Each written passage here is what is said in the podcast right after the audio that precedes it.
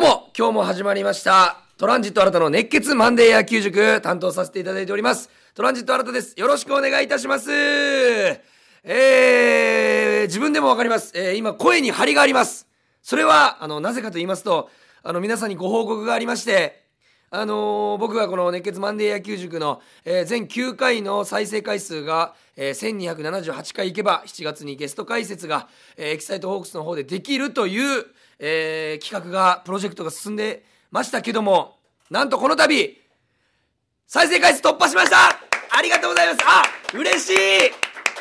スタッフさんが全員拍手してくれてる笑顔で嬉しい。ありがとうございます。本当スタッフさんともちろん聞いてくださってるリスナーさんのおかげでございます。なんと現時点で1516回行っております。あの大きくね目標の数字を超えて今ここまで来ております、えーいろんなところでね発信してくださった、えー知り合いの皆様、えー SNS 以外でもですね直接口で、えこういうことやってるよと、え言ってくださった皆様そして何より毎回これを聞いてくださってるリスナーの皆様本当に皆様のおかげ本当に感謝感激雨新たでございます。本当に感謝しかないこの皆さんの思いを背負ってね、えー7月、えー日にちが決まりましたらまたご報告いたしますししっかりそこでゲスト解説という形でホークスを応援しさらに野球を好きになってもらえるような解説をできるようにえーいつも努力していることをそのまま、えーできるように頑張ってきます、えーそしてですねこれで終わりじゃなくてですね、えープロ野球、えホークスとですね交流戦も始まります、えまた熱血マンデー野球塾もまだまだ続いて行くということでスタッフさんがうなずいてくれておりますのでこれからも僕は一生懸命、えー大好きな野球とホークスのために、えーそして野球を好きになってもらうためにお話ししていきますので、えこれからもどうぞよろしくお願いします。本当に今回皆さんのおかげでございます。えー冒頭でこれをしゃべるということだけ決めてきましたのでとにかくすみません皆さんに興奮が伝わればということで今僕も聞きました。1516回突破いってるよということで、えーたくさんの拍手をいただきました。ありがとうございます、えー引き続きこれからもよろしくお願いします。ということで今日も、えー、ごとぞさんから、えメールをいただいています。ありがとうございます。あらさんこんにちは。こんにちは。えー41歳和田投手の連敗を止める投球すごかったですね。確かに、えー5回西までノーヒットノーランまた出るかと思いました。ところで明日からホークスの、えー得意の交流戦が始まります、えー今年の交流戦新田さんの注目点はどこですか？ということで後藤さんはパ・リーグ投手陣 VS セ・リーグの打撃陣に注目しているということでいい着眼点だと思います、えー1278回に向けてラストスパート頑張ってください。ありがとうございます。後藤蔵さん、達成いたしました。ありがとうございます。えということで、交流戦の注目点はどこですか？ということで、えーえー交流戦ホークス強いですけども、えー去年はですねここでちょっと、えー得意の交流戦で転んでしまってオリックスが逆に勢いづいてそのまま優勝しちゃったというところでもちろん、えー、後藤蔵さんが言うようにパ・リーグ投手陣、えーもちろんホークスの投手陣が、えーセ・リーグの打撃陣をどう、えー打ち取れるかというところですけども僕は今年しっかり、えーこの投手陣であれば確実にセ・リーグの打撃陣を打ち取れると思うんですけども僕が注目しているのはその中でも圧倒的な力を誇るホークスの継投陣、えー藤井さん、えー津森さん又吉さんそしてモイネロさんそして加山さんこの5人が俺下手すりゃ交流戦で1点も取られないぐらいのピッチングをすると思うんですよ。えー来週から始ま、えー今週からか。始まりますけどホークスは、えー DNA 戦からね横浜で始まるんですけどもやっぱりねまあ年に1回しか戦わないパ・リーグの投手陣特に超一級品のもう防御率0点台のあの後ろのピッチャーをたった1回の対決で僕は打てるとは思わない。えーだから間違いなく先制点を取ることが大切。注目点は、え交流戦先制点を取ること。そして6回終了までにリードしていること。これができれば僕は交流戦無敗ぐらいの勢いで、えーホークスは行くと思います。えー打撃陣は、えー先々週先週と本当に不定複数安打を続けてまして、えー今週はね、まあ、6安打9安打6安打9安打ということで、まあ、2桁までは行ってませんけども悪くはないなぜならタイムリーが出てるんですね後で話しますけどタイムリーヒットが出てる時って、えーチームの状況としては非常にいいんです。えだから、えー、僕は、えー、注目するところはやっぱり継投するピッチャー陣が、えー、いかにしっかり抑えてくれるか今まで通りというところに注目して、え交流戦を見ていきたいと思います。先制点を取ることが大事。6回までにリードしていると絶対ホークスは勝つと思います。そこに、え後藤さんも注目して見ていただければと思います。毎度毎度メールありがとうございます。本当に後藤さんのおかげでもあります。これからもぜひねよろしくお願いいたします。ということでしっかり今週もまた改めて気合を入れて気を引き締めてマンデー義塾お送りしていきたいと思います。それでは始めましょう。プレイボール。トランジット新たの熱血マンデー野球塾。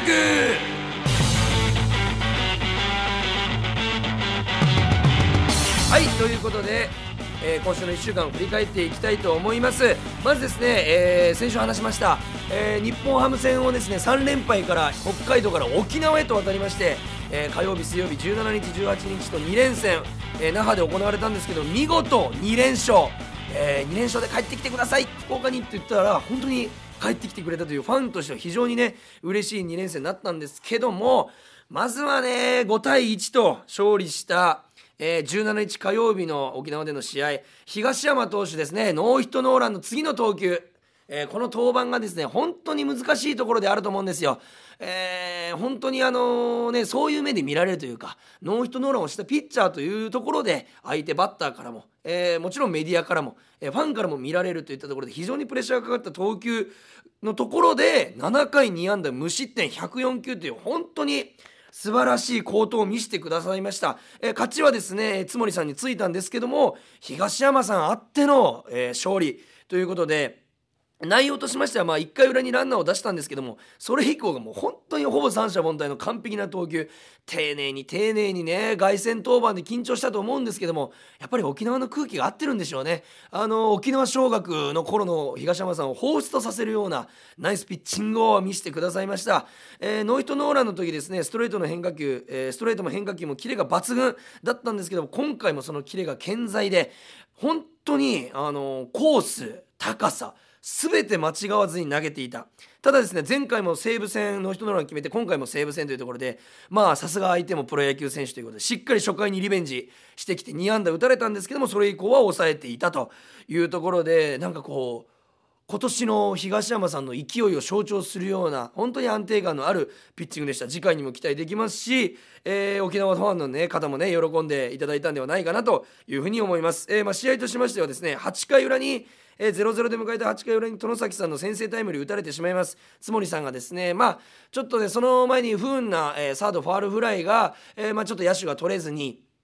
えアウトを取れずに、まあえー、先制タイムリーヒットにつながってしまうんですけども、えー、ここからですね、あの、まあ、ホークスはそこまで8回まで与座投手をですね全く打ち崩せなかった。僕もあのテレビ中継で、まあ、見てたんですけども、えー、与座さんの、まあ、ストレートがね言っても140代なんですけども浮き上がってくる感じとコースをうまくついた感じそれと緩い変化球との組み合わせでしっかりみんなが打ち取られていた。その中でホークス9回に平選手抑えがね出てきてもうこれ西武からしたらもう絶対に勝ったという試合。ところで平さんのまあピッチングの乱れからチャンスを作って、えー、まあまずデスパイネさんですね。粘って粘ってのフォアボール。これね外国人選手助っ人の外国人選手ってやっぱりみんなのイメージとしてはボール球もガンガン振ってってもう何でもいっちゃらぜという感じですけどこれをできるというのがやっぱりホークスの強みデスパイネさんのボールを見れる。そしてグラシアルさんの積極的な走塁。これができてるからホークスって本当に強いんですよ。えー、それで出塁した後牧原さん、えー、送りバントをしようとしたところデッドボールを受けてノーアウト1、2塁相手のこのフォアボール四死球によってチャンスを作りギータさんの同点タイムリーそしてグラシアさんの勝ち越しタイムリーと本当に勢いのある攻撃を見せてその後も、えー、今宮さんのスクイズなので結果的に平さんから5点取るんですね。これの凄さ平さんだって去年なんてプロ野球記録作るぐらい開幕から無失点記録続けてたピッチャーですよ。今年も防御率は悪くなかった。0点台から1点台ぐらい。のところを5点取る。これはもう完全なノックアウトですよね、えー、これからのシーズンまた平さんが出てきた時に打てるぞいけるぞっていうチームの雰囲気にもなりますし逆に西武は平さんを出しづらくなる。ホークス戦で。これを序盤でやっておくというのは非常に大切なこと。を本当に8回以前と9回で。本当に試合展開が大きく変わった試合になりました。東山さんのもちろんピッチングがここまで導いたと言っても過言じゃない。こうやってね結局野球って取れる時にたくさん点を取ること。そしてできるだけ最小失点で抑えることがなぜ大事かというとこういうことが起きるからです。1点に抑えとくとこういうことが起きるんです。9回に。だから抑える時はしっかり抑えないといけない。だから負けてる試合でも後半でできて消化試合じゃなくてそこを無失点にピッチャーが抑えることが大事というのはそういうところを示しているんだなと、えー、思います、えー、そして5月18日水曜日ですね沖縄2連勝目、えー、勝ちは藤井さんにつきまして西武にモイネロさんがつきました。3対2という、えー、勝ちになったんですけども、えー、杉山さんが先発して5回途中まあ59球でマウンドを降りると2安打2失点、えー、まあめちゃくちゃ悪かったというわけではないんですけども崩れる可能性があるからここでちょっと変えたという藤本監督の判断。まあ今年ちょっと安定をしていない杉山さんだからこそ藤本監督がこういう判断になったのではないかなと。でも結果的に試合に勝つということがホークスにとっては一番大事。ということではもう藤本監督のもうナイス采配。本当にそこで変えてよかったなというところでございます。まあ、今シーズンはですね、杉山さんの信頼度から変えられてしまったんですけども、ここからまたさらにね、あのー、信頼をね、回復していけば、まだまだ投げれるチャンスはいっぱいあると思いますので、期待したいと思います。えー、試合としては1回表、グラシアルさんのタイムリーで先制、本当にグラシアルさんがね、あ開幕と全く姿が違うというか、今もだって3割近く打ってるんですよ。これね、タイムリーも出てるしヒット数もね50安打近く来てるんじゃないかな。結果的に、えー、40本ぐらいいってるから、えー、チームの中で打ってる方。これはもう本当にグラシアルさんのプロの意識というか結果的に大事な時に打ち始めてきてくれる。タイムリーが多く出てくれてるというのはさすが4番だなというふうに思います。そしてこの4番を変え続けずに、えー、使い続けた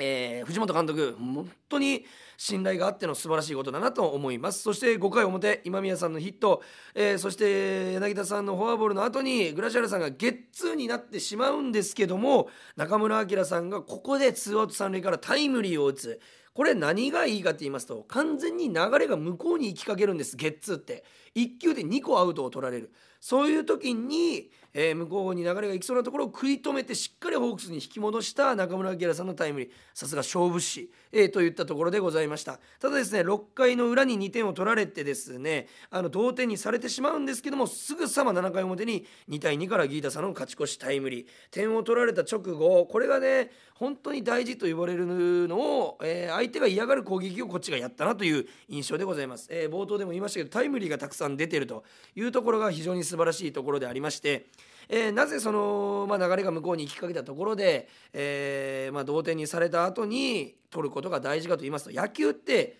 ことが起こった直後が一番大事なんですよ。これどういうことかと説明しますと例えば野球でバッターでよく言われるのはフォアボールを前のバッターが出たその初球を狙いなさいって言われるんです。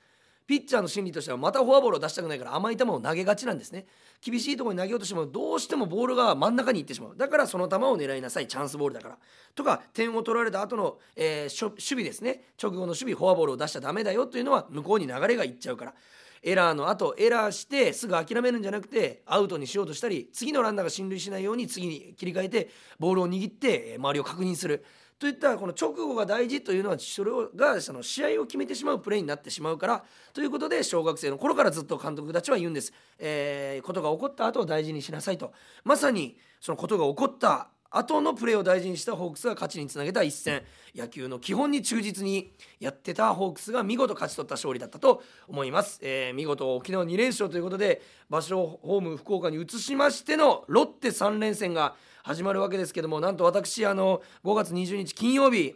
初めて人生であの佐々木朗希さんを現地観戦、えー、してまいりました、えー、やっぱりね生で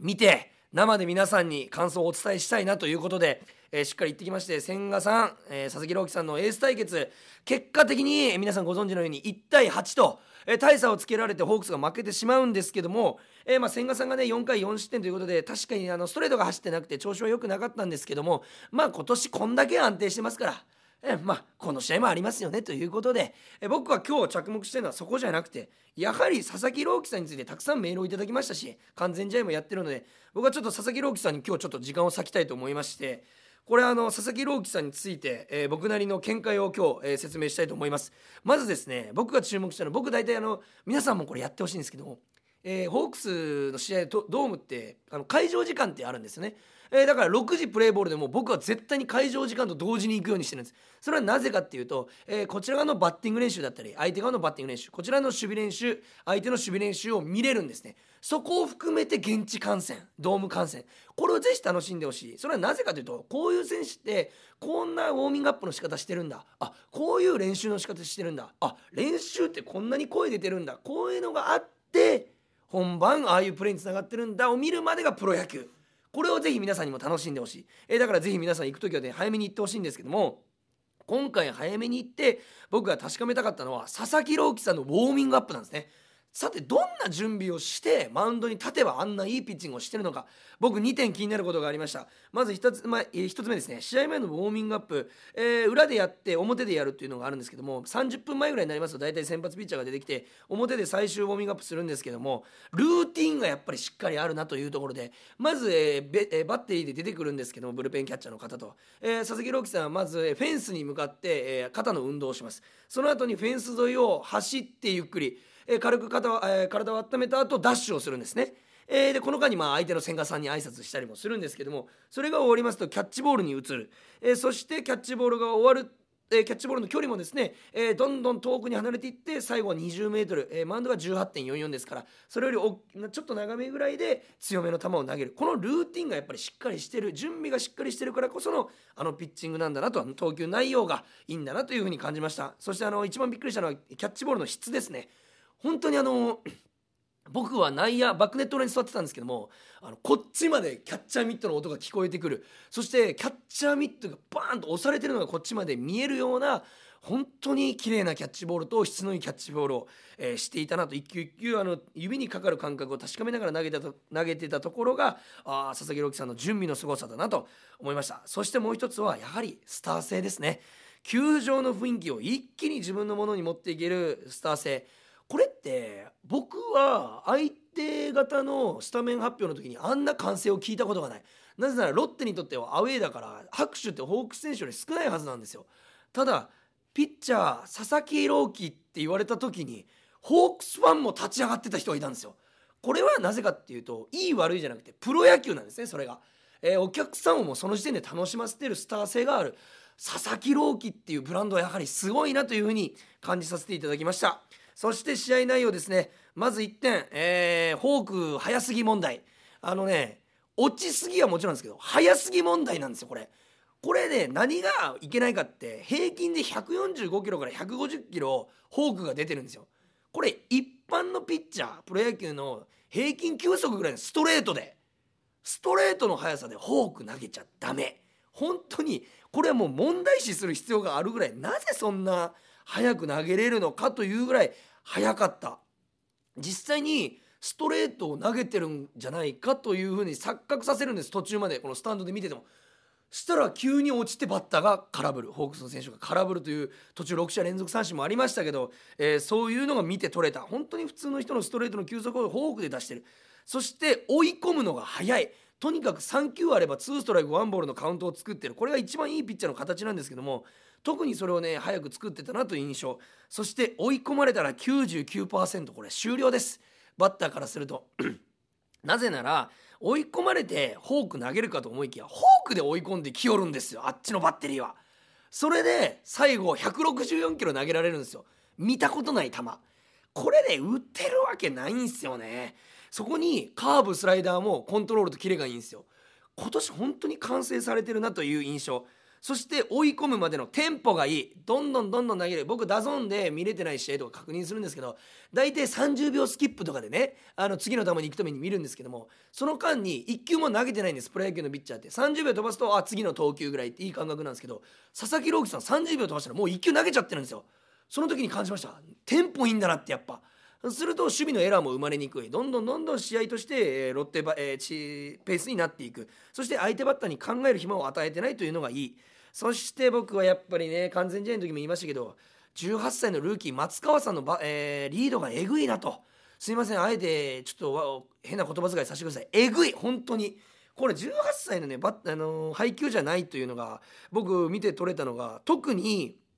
好きだった配球がありまして1回の裏に柳田さんが三振したんですけどその配球が1球目まず外のスライダーで入るんです。えそれまでの三森さん、えー、牧原さんにはストレートとフォークで三振そして打ち取ってる。で1球も投げてないところにあえて外のスライダーで入る。これは完全に柳田さんの頭にはなかったんですね。ストレートがフォークかと思ってたまず。その次にわスライダーか。そっかスライダーもあるんや。でもストレート速いしな思ってたところにフォークが148キロで来るんですね。ストレート来たと思ったら振ったらフォーク。で空振ったんですけども本当に20センチぐらい下がったんです。あの柳田さんがそんな、えー、スイングの差をつけられるぐらい空振るぐらい落ちて速かった、えー、そしてうわフォークもあるんかい。うわまだストレート見てねえなと思ったら次またフォーク来るんですよ。149キロ。球速上がっとんかいっていうそのもう何をしてくれてんだっていう時にもう僕ワクワクして後ろで「え何？次何投げんの?」と思ったらこのバッテリーってこの松川さんの佐々木さんって一番いいのが勝負が早いんですね。あの遊び球がないというかとにかくどんどん勝負してくる、えー、そこで164キロのストレートが外に来た。もうこれね打てないぞ本当に。いくらのプロ野球選手でも。これの配球を見た時にあこれが完全試合をしたバッテリーなんだなと圧巻の、えー、ピッチング、えー、でした。本当に遊び球がなくてあちなみに遊び球というのは、えー、例えば2ストライク早めに追い込んだらバッターの気をそらすために1球ボールにしとこうかってあえてボール球を投げるんです。1球2球。なぜなら3ボールまでチャンスがありますから。ただ球数が増えると7回8回投げれなくなるから遊び球をなくすというのが今プロ野球のセオリーになってきてる、えー、し谷繁さんとかもそういうのがいいんじゃないというふうに言ってるんですけどもそれをマジマジで体現しているバッテリー。本当に、えー、いいピッチングだったな。おしゃれな配球だったなと。ちなみにこれを解説していた斉藤和美さん元ホークスのエースピッチャーもほあの和美さんって結構ね毒舌というかえバシッというところが僕好きなんですけどもその斉藤さんがあのデレデレしてました。あの佐々木朗希さんに。あのいいピッチャーやなって。見てて楽しいなって。いいなこんなピッチャーって。もう言葉がなくなってたあの斉藤和美さんが。っていうところはさすが佐々木朗希さんだったなと。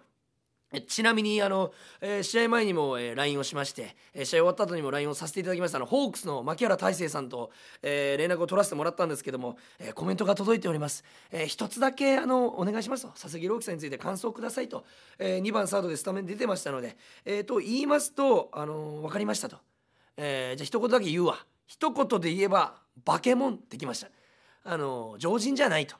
えー、バットに当たってヒットになれば神様に感謝ですっていうコメントが来ました。それぐらいプロとプロの争いなのにそれぐらい言わせる佐々木朗希さん。でも牧原さんかっこいいのはこの試合スリーベース打ってるんですよ。プロですよね。あえていや俺打ったし言わないんですよ。打ってるけどやっぱり化け物だったと。相手へのリスペクトもある。やっぱここがプロとプロの対決。楽しませてくれるなというふうに思いました。そして前はねあの攻略法として、あのー、高めにね、えー、浮いた球をフォアボールを狙わずにどんどん打っていったらいいと言いましたけどより具体的に俺は感じました、えー、高めに浮いたフォークボールを打つとチャンスが生まれてくる。するとストレート系に後半、えー、絞るしかな、えー、相手ピッチャー投げるしかなくなるからまたそこを狙いやすくなるんですね。これを中村晃さん牧原さんがやってた、えー、高めに浮いたフォークボールがなぜ打ちやすいかと言いますと力ないですし軽いですし球速が落ちるんですね。抜けてるから。えだからここは狙い目。だからここを今度から狙っていったらいいんじゃないかなというふうに思いました、えー、まあ打撃陣としてはですねホークスのミスとしてまあ攻撃陣2回裏ノーアウト1、2塁で、えー、今宮さんが送りバントしようとした時にグラシアルさんが飛び出しちゃってセカンドランナーで、えー、でアウトになっちゃって結果的にチャンスが潰れちゃった、えー、守備では3回表ノーアウト1塁に佐藤さんという相手のねランナーがいたんですけどもこれが飛び出したんですけども、えー、挟んでアウトにする挟殺プレーというのがあるんですけどもそれでアウトにできなかった。まあこれはあの見えない、まあ記録に残らないエラーなんですけどもこれが多いと野球負けちゃうというまさにその試合になっちゃいました。まあ、ただこの試合はねホークス勝ち負けというよりはすいません。僕がもう佐々木朗希さんについて語りたくなっちゃいました。それぐらいスター性のある素晴らしいピッチングを見せてくれた。だからこそ今度またホークスやっつけてほしい、えー、そう感じる試合でした。はい、えー、長々と佐々木朗希さんについて喋ってしまいましたけどもぜひ皆様で機会があれば現地観戦してみてください、えー、そして土曜日ですねこちら連敗を喫してしまいます。2対4、えー、大関さんが6回途中2失点92球。まあ悪くはなかったんですけども要所で打たれてしまったなという印象でございます、えー、で8回裏に、えー、又吉さんが今シーズン初失点を食らってしまうんですね。決勝のツーランホームランを浴びてしまう。ただこれ初の失点を食らってまだ0.89ですからね防御率。分かりますか皆さん？打たれてなさすぎるんですここまで。それぐらいいいピッチングをしてくれた。そして又吉さんこれからね少し楽になるんじゃないかなと。もう失点しちゃいましたから。やはり無失点が続くと続けないと続けないとって、ね、肩に力が入っちゃいますのでこれで言い方は良くないかもしれないですけどちょっと楽になったのかなと。それとね移籍直後の選手がここまで信頼されたことって俺ないと思うんですよやっぱり。又吉さんが打たれたらしょうがないってファンみんなが思ってました。又吉広報という今ねあだ名がつけられるぐらいいろんなねチームの中のね、えー、オフショットとかチーム状況とか載せてくれる本当ファンにとってもチームにとってもありがたい存在、えー、そのピッチャーが打たれてしまったならしょうがない、えーまた次に期待ということで次の曜日はそして日曜日抑えてますまた。これがプロだなというふうに感じました。そしてこのに今宮さんがね2回裏にワンアウト23塁からタイムリー打ったんですけど今ね3割4分8厘打ってるんですよ今宮さん。今まで3割打ったことがなかった今宮さんがなぜここまで今覚醒してるのか。これね逆方向へのヒットが非常に今シーズン多いんですね。やはり僕のイメージですと、えー、今ホームランが1本しか打てなくて例年より少ないんですけどもそれ引っ張ってのホームランですね。で引っ張るイメージが僕特に強かったんですけど今年は逆方向へヒットが出てる。なぜかと言いますと左肩が全く開いてないからえバットが内側から出てバットが最短距離で出るからこそえ芯に持っていきやすくなって最後までボールを見れるんですそのおかげで。すると外角の球についていってライナーで逆方向に持っていける。そして強引さが一切なくなっているからこそこのバッティングが出てるんですね、えー、ホームラン、ホームランのまあが数が減ってるんですけども僕はこれすごいすごいいい状況というかこれを続けていってほしいなというふうに思います。そしてここちょっとすいませんコアな話します。プチ情報です。今宮さん、えー、去年までアンダーマーの木製バットを使ってました。今年から柳瀬というメーカーに変わっております。柳瀬というバット実はプロ野球で使ってる人非常に少ないんですね、え、去年一昨年ぐらいから、えー、オリックスの福田さんが、えー、使っててちょっと注目を浴びたんですけども今年今宮さんが取り入れた時にめちゃくちゃ僕嬉しかった。なぜかというと僕も大学野球時代ヤナセのバットを使ってたんですね。でヤナセのバット何がいいかというとめちゃくちゃ弾きがいいんです。木製バットによっていろいろ特色があるんです、えー、頭の、えー、ヘッドの方に重さがあったりとか芯がちょっと急に太くなってたりとか、えー、弾きがいい、えー、吸い付くタイプ。これねいろいろ説明があるんですけど木製バットって弾きがいいタイプまあ硬いタイプとあの滑らかというかちょっともちろん硬いんですけど柔らかめでボールがひっつきながら飛ばす接地面が長くなるタイプがあるんですよ。青玉とかいろんなメープルとかバットの種類があって。それの柳瀬というのは弾きがいいんです。とにかく弾きがいい。僕はそれを使っててベストナインも取らせていただきましたし柳瀬さん柳瀬さんって本当に、メーカーさんが来て僕そこから直接買ってたんですけど全く同じ型なんです今使ってるのが今宮さんと。もちろんね細かく、えー、計算されて作られてるから多少なりとは違うと思うんですけども同じ型を使ってるグリップの感じも同じなんですよね。だから今宮さん今年柳瀬に変えてるじゃんって誰にも伝わらない興奮を僕はしてたんです。そこでこの柳瀬がねあの今宮さんの結果を残してくれてると言っても過言ではない。僕はめちゃくちゃ嬉しい。これからも柳瀬のバットそして今宮さんに期待したいと思います。そして5月22日日曜日3対2ということで連敗ストップ。これ和田さんですよ。さっき後藤さんからもねメールありました。これで日米通算149勝、え150勝に王手。そして今季初勝利を挙げたんですけども、え5回までえー、ノーヒットピッチング続けてました。本当にまた出るのノーヒットノーランと思うぐらいいいピッチング。ただねちょっとかえあの球数が多かったせいで途中交代になっちゃったんですけども初回からストレート変化球ともによくコース高さ完璧、えーあいえー、甲斐さんとの相性も完璧で、えー、特にねチェンジアップとスライダーがね本当にキレッキレでね三振取ってたんですけども特にこの生命線であるねチェンジアップがさえ渡ってたフォークというかチェンジアップというかあんだけ落ちたらもうフォークじゃないかと思うぐらいのチェンジアップ本当一時期のあのね杉内さん。あの有名な杉内さんのチェンジアップを放出させるぐらい、えー、まあそれ以上のねキレがあったピッチングだったと思います、えー、ただ球数が多かったので加山さんに途中からリリーフになっちゃったということで本人もね6イニングまで投げ切りたかったという悔しいコメントありましたから次回に期待したいしもう150勝はもう次の登板で達成すると思います。それぐらい安定今年はねしっかりしてま今年も安定してますので期待したいと思います。そして先ほども言いました又吉さん前日の分を取り返すナイスピッチング。モイネロさん防御率0.96相変わらずセーブついてねいいピッチングしてますけどもあの佐々木朗希さん、えー、前も言いましたけど奪三振率14.24これは1試合投げると14個三振を取ると。これめちゃくちゃすごいんですけどなんとモイネロさん15.43です。超えてます。佐々木朗希超え。こっちだっていますよモイネロさんが。本当にそれぐらい奪三振率が強く、えー、だからこそ次から始まる交流戦も全く多分セ・リーグ打てないと思います。言い切っていい。それぐらいのピッチングをしてくれると思います。そして4回裏ギータさんが、え、先制ツーランですね、え、前の打席でスライダーを打ち取られていたのであえて狙ってたんじゃないかなと思わせるぐらい初球完璧に捉えてスライダーを左中間にホームランえー、最後ねコメントでね、えー、娘さんと息子さんが来てたから明日から仕事がんあ明日から学校頑張ってくださいという気持ちで打ちましたというギータさんらしいコメントが聞けましたけども僕ねこのギータさんの、あのー、1打席目と2打席目の変化を見抜いちゃったんですね。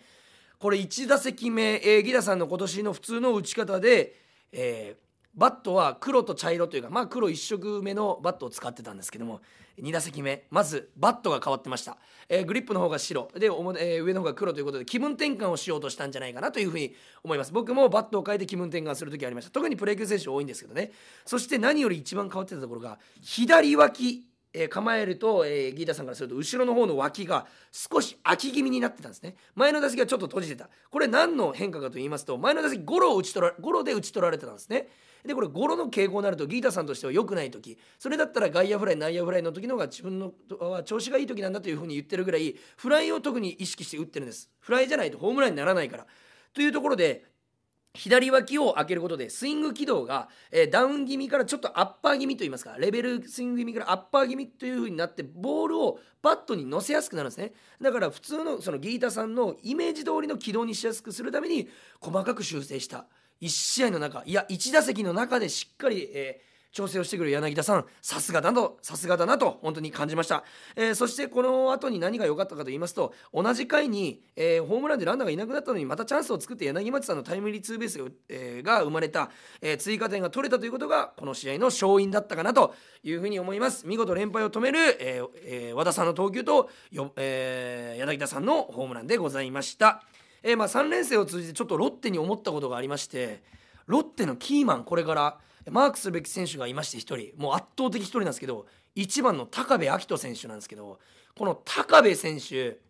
ご存知でない方もいらっしゃると思うんですけども、えー、スイングスピードが速くて、外野手で足の速い選手本当にリードオフマンという感じなんですけどもホークス3試合で6安打も打たれてるんですね。これ打たれすぎというのと、えー、このあの高部選手が1番で出ると中村翔吾さんそしてクリーンアップに回っていって本当にねピンチになりやすいんですね。中村翔吾さんも非常にいいバッターでバントもできれば小技も効くしエンドランもいけるし足も速い。えー、このバッターにつなげると良くないのでまず高部さんを絶対に抑えること。高部さんはフルスイングしてくるので甘い球投げるとホームランも打たれる可能性がある。そして1番で勢いを作る能力があるのでここをマークすることが非常に大事だなというふうに3連戦で感じました。なんとこの勝利で楽天と1.5ゲーム差まで来ました。2位につけてます。これ交流戦で下手したらもう首位をがっちりキープできるぐらい2位に3ゲーム差ぐらいつけるぐらい、えー、な戦いをホークスできると思いますので、えー、期待して交流戦 d n a 戦から始まります、えー、横浜に向けて皆さんパワーを送って応援していきましょう。えー、またですね今回の後藤蔵さんみたいにですねメールまたお待ちしております。